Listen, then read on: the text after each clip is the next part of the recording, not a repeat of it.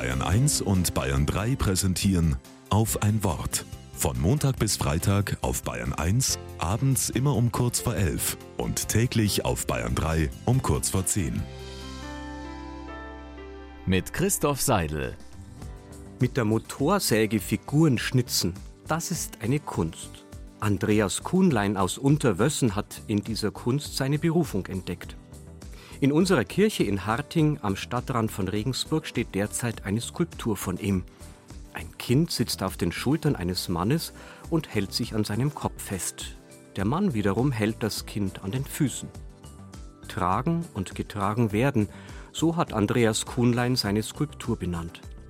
Bei genauerem Hinsehen entdeckt man nämlich, dass auch das Kind den Mann festhält, dass es ihn stützt, seinen Blick lenkt.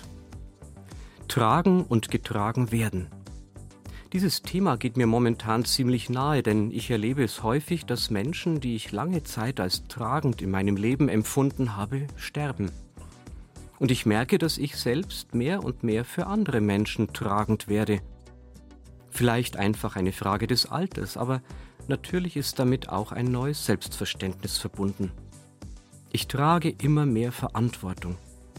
Manchmal fast ein wenig beklemmend, aber es tut mir gut, dass ich mich dennoch auch selbst getragen fühlen kann.